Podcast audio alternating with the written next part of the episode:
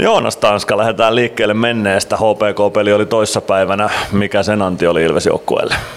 No pisteiden muodossa laihanlainen, että, että tota, pettymys tietysti se tulos ja, ja varmasti siihen ihan syytäkin oli, mutta et erikoistilanteessa me jäätiin niin kuin yksi maali perään, mikä oli sitten eronakin, mutta ehkä pelillisesti ja paikkojen valossa niin, niin siellä oli paljon hyvääkin, me pitkät pätkät hallittiin varsinkin siinä eka erä alussa ja miksei sitten vähän myöhemminkin, niin, niin tota, ihan riittävästi oli, oli paikkoja meillä pelin voittamiseen, mutta tota, monesti se tehokkuus seuraa sitä kärsivällisyyttä ja semmoista vaikeiden hetkien hallintaa, niin sitten ollaan hyvilläkin hetkillä hyviä, että siinä jäätiin vähän vajaksi. Ja sanoit erikoistilanteet tuossa siinä ehkä Ilves vähän jopa tarjos HPKlle jotain erikoistilanteita.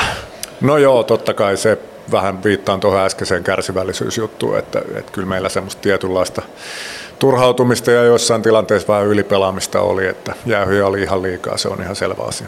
No sieltä on hyviä asioita otettavissa mukaan, niin kuin totesit tänään Mikkeliin. Minkälainen peli on tänään edessä?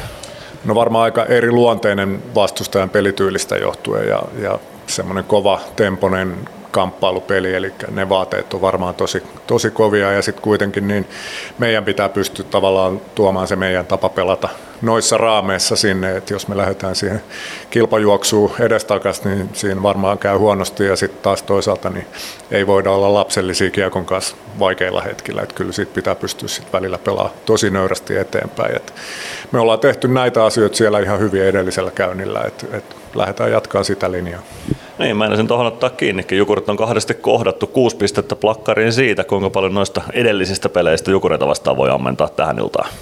Joo, kyllä me varmaan onnistuttiin just siinä, että niihin mit, raameihin, mitä se vastustaja tavallaan omalla pelaamisellaan tuo ja varsinkin siellä kotipelissä he on kyllä tosi vahvoja siinä paineistamisessa ja eteenpäin pelaamisessa, niin, niin ne pitää pystyä riisua aseista, mutta pelkällä puolustamisella ei pärjää ja sitten turha tavallaan kuvitella, että rallatellaan mitään kauhean kiekollista peliä koko ajan, mutta ne hetket pitää olla tunnistaa ja käyttää hyväksi, milloin on tilaa pelata ja ennen kaikkea tehdä kaikki tämä edellä mainittu yhdessä.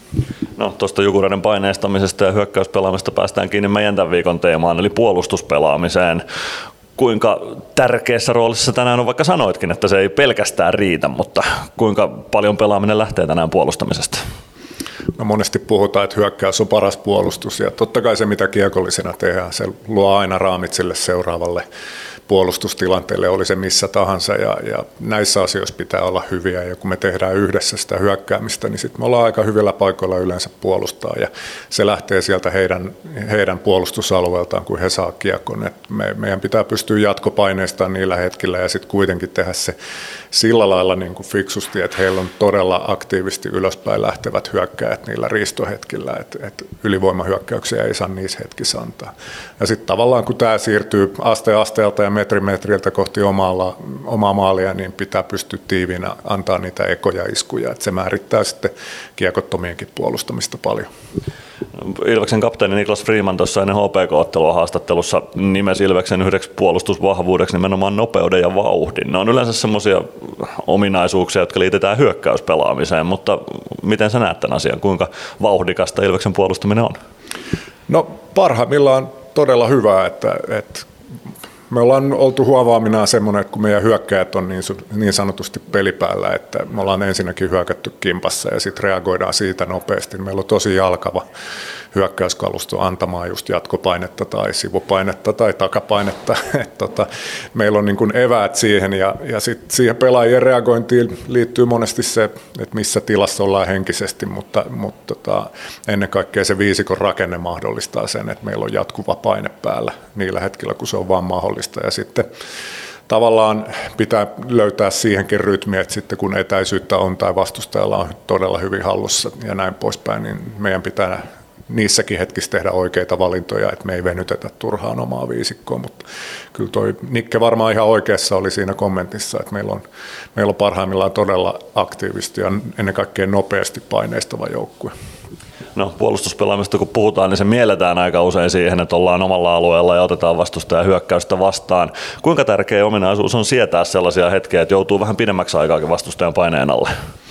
No kyllä melkein tuntuu, että se korostuu koko ajan tässä. Et, et, jossain vaiheessa oli niin, että se oli tokan erän pelissä se vallan väline, kumpi pystyy hyökkäämään pitempään pitkiä hyökkäyksiä ja saa toisen puolustuskannalle. Että se varmaan pätee edelleen, mutta se on lisääntynyt myös ensimmäisessä ja kolmannessa erässä koko ajan. Että on paljon vastustajia, jotka pystyy pysyä kiekossa ja luomaan siitä hyökkäysalojen pelistä ja pakit osallistuu aktiivisemmin koko ajan kaikilla joukkueilla. Että tavallaan semmoista hetkittäistä pelipaikattomuutta näkyy siellä ja, ja ne on ne hetket, missä tavallaan sitä mitataan sitä puolustuspelin ensinnäkin merkkaamista, mutta ennen kaikkea kamppailu. Mutta sehän se on se tavallaan paras lääke, että ne pysäytetään ne pelit aika lyhyen ja ne pidetään yhdellä puolella ja sitten kun saadaan kiekko, niin ei hukata sitä heti uudestaan, mikä on varsin yleinen virhe myös. Että näitä me tuolla kovasti yritetään parantaa päivästä ja viikosta toiseen, koska se, se siirtyy sitten hyökkäyspeliin myös. Sä puhuit Ilvestyskirjan nyt podcastissa muun muassa paljon pelin rakenteesta. Kuinka tärkeä osa-alue puolustamista on se, että siinä on se rakenne, johon pelaajat voi nojata?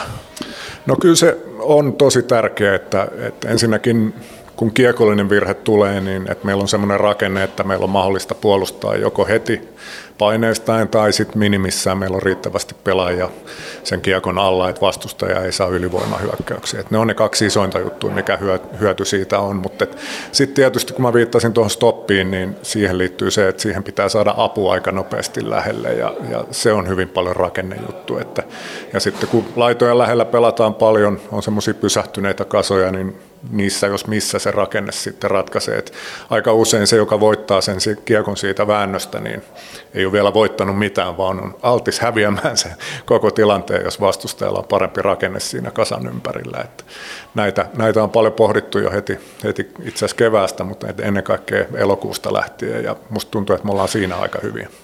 Loistavaa, kiitoksia Joonas Tanska ja tsemppiä iltaa. Kiitos paljon.